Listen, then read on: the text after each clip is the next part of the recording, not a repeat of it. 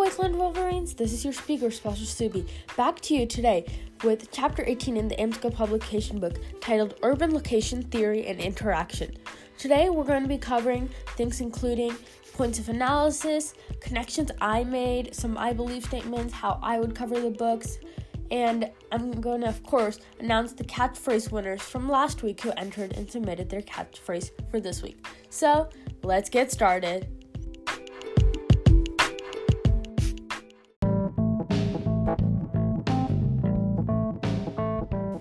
One point of analysis I'm going to be covering today is megacities. Megacities, according to the AMSCO publication book, are the world's largest cities and typically have more than 10 million people.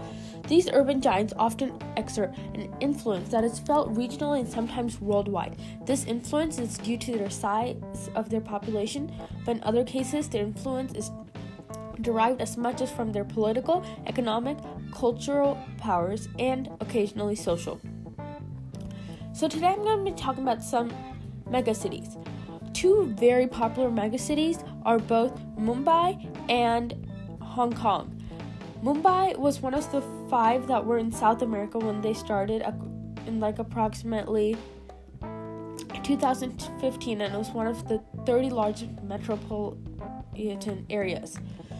In fact, right now, Hong Kong's is so big that they might even have to do another one that has 20 million people instead of just 10 million, which might be called meta cities. And in approximately 40 years, Mumbai is gonna be bigger than Hong Kong. This means that the population is going to be so big in certain areas, and this also means, back to what we're learning in the video we watched, that there's going to be more slums unless the government takes action on this.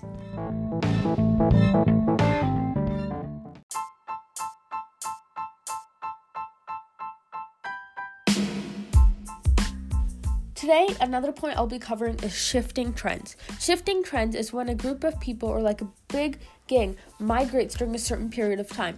An example would be World War II. Right after World War II, there was a lot of reurbanization, exurbanization, where a lot of people felt lost or they were gone from one place to another.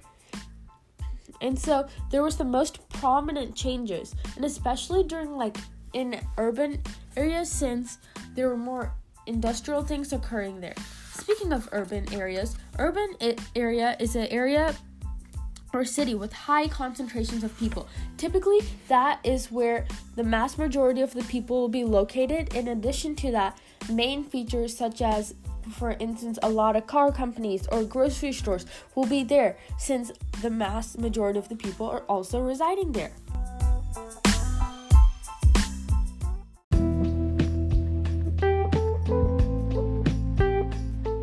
Something else I'm going to be covering today is the difference between urban, suburbs, and rural. So this is also in the front of chapter 18 and on page 301, the first page. But I'm going to go more in depth into that. So urban areas are cities with highly concentrations of people. Urban means in or pertaining to a city. Suburban, sub means below or under, and urban means pertaining to a city. Rural, on the other hand, is the old French word ruralis, which means a less densely populated people. In other words, if a less dense populated people are located there, that means they have a low concentration of people, which is the exact opposite of urban. Suburbs, on the other hand, are primarily residential areas near cities.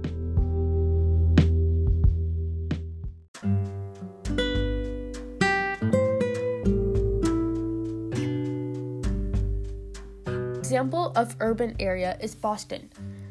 The city of Boston itself is the urban area. The bordering towns, where there is still public transportation, people commuting to Boston's, are the suburb areas. And the rural areas are the people where there's not many people and there's very little population.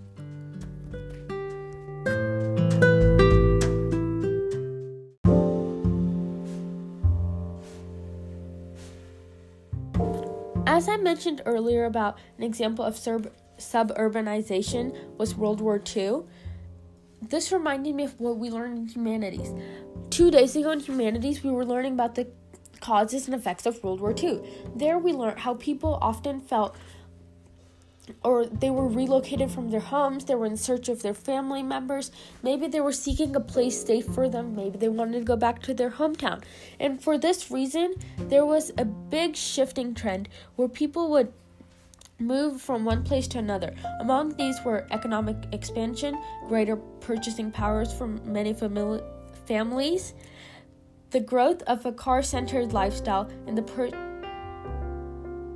purchasing power for many families, as I stated previously.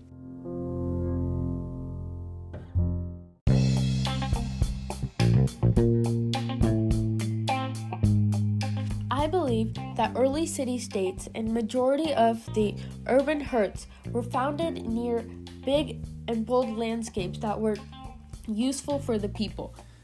Because in the chapter 18, it states that a city-state had its own political system and functioned independently from other city-states.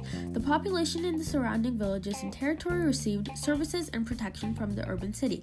Because of the wealth of these cities, they were often raided by other groups.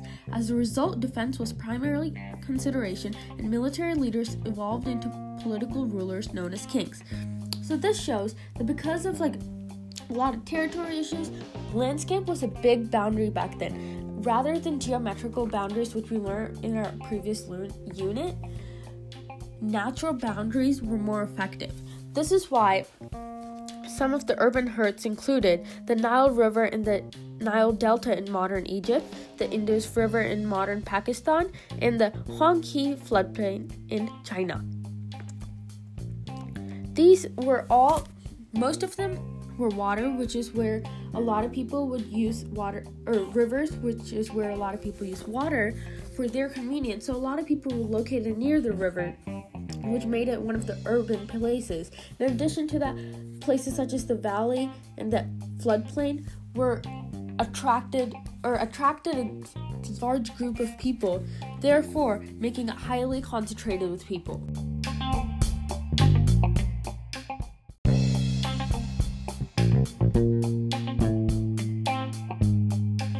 Social heterogeneity is very important, especially with the current days and the current political events, where there's a variety of contrasting opinions based on particularly cities where they have alternating opinions, including the areas, the variety of people, the cultural interests, sexual orientation, languages spoken, professional pursuits, and other characteristics that are present. Because of these new things, such as people speaking out their freedom of their cultural interest or their political interest, there are a lot of arguments going around, and sometimes this leads to worldwide hatred. This is important because, while this is a good thing, it allows people to voice their opinion, and it allows people to express who they are, show their interests, and be who they want to be. It also is a bad thing because sometimes people take advantage of this. I believe that social heterogeneity is a good thing personally because, like I stated earlier, it allows people to express who they are. Before, when people weren't given the ability to voice their cultural interests, they often went against and rebelled against their government. This never ended out well.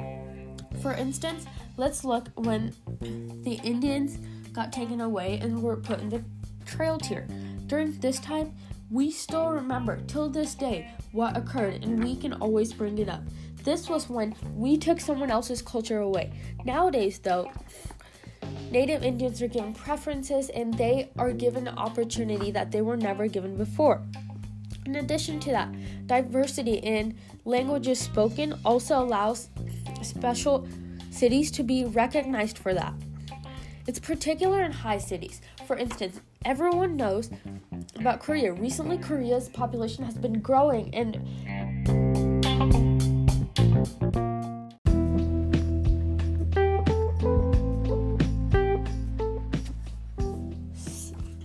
Southern Korea's population especially has been having a big shift trend when they have been moving a lot of people to countries such as United States of America and London. Because of their huge population there, a lot of their cultural interest and languages spoken, such as Korean and K-pop nowadays, are getting put into pop culture and being transferred to other countries such as Mexico and the United States.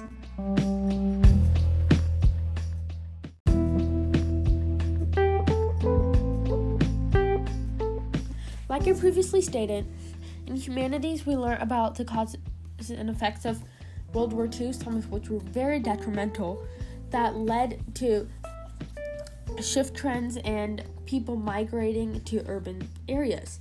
Another thing I learned was, like I said again before, was the AP Hug documentary, which taught me about megacities and metro cities. Another connection I'm going to be shown today is the world cities. Cities such as New York, London, Tokyo, and Paris are world cities or global cities. This means that they influence people beyond their boundaries. For instance, Paris. Paris is known. It is worldwide known for whether it's the Eiffel Tower or it is all the things there. On the other hand, Germany, it is known for watches, but it's not as widely known or as popular known as Paris.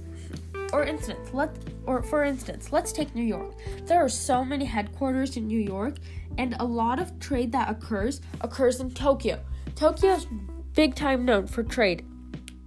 And recently, London has become a big hub to find new job interests. And in addition to that, to voice your opinion, a lot of new companies are founded in London because of the opportunities the citizens are given there.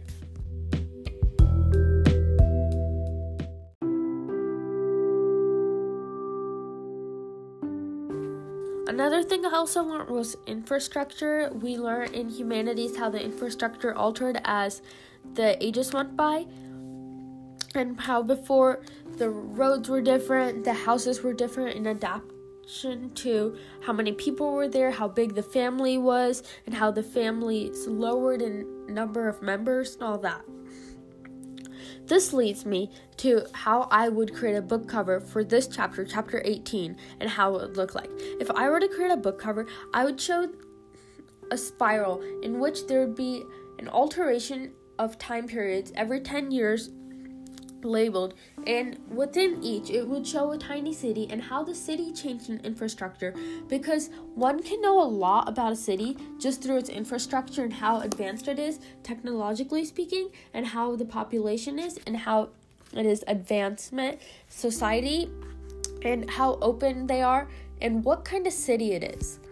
For instance, if it was all organized in one way, you know that the government is pretty strict and you are not allowed to build your own homes. On the other hand, if you see areas such as slums, you'll know that the government might not give too much attention to the poor citizens in that specific location.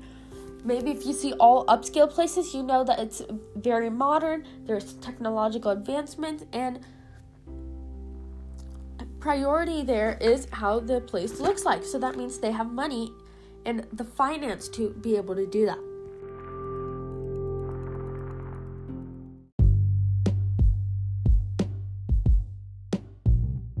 So there were very few catchphrases entries this time, which made me very disappointed, but some of them included global cities, worldwide impact. Another one that I really liked personally was measure the metro area. This is because they wrote an explanation underneath where they said that metro cities are a collection of adjacent cities across which population density is high and continuous is a metropolitan city, also referred to as a metro city. This means that when you measure, the higher it is, the better it is. And the final one was special social heterogeneity.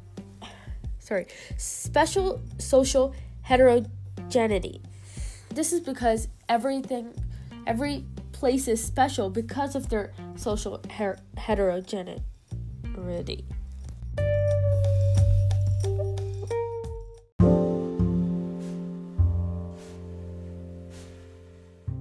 But the winner of the week was urban places like Durban, which is, by the way, Durban is a port city in eastern South Africa on the Indian Ocean. It's a resort and industrial center. Another one was rural, more like people without the plural. This is because rural areas are farms and villages with low concentrations of people, and it's like saying that there's less people in it.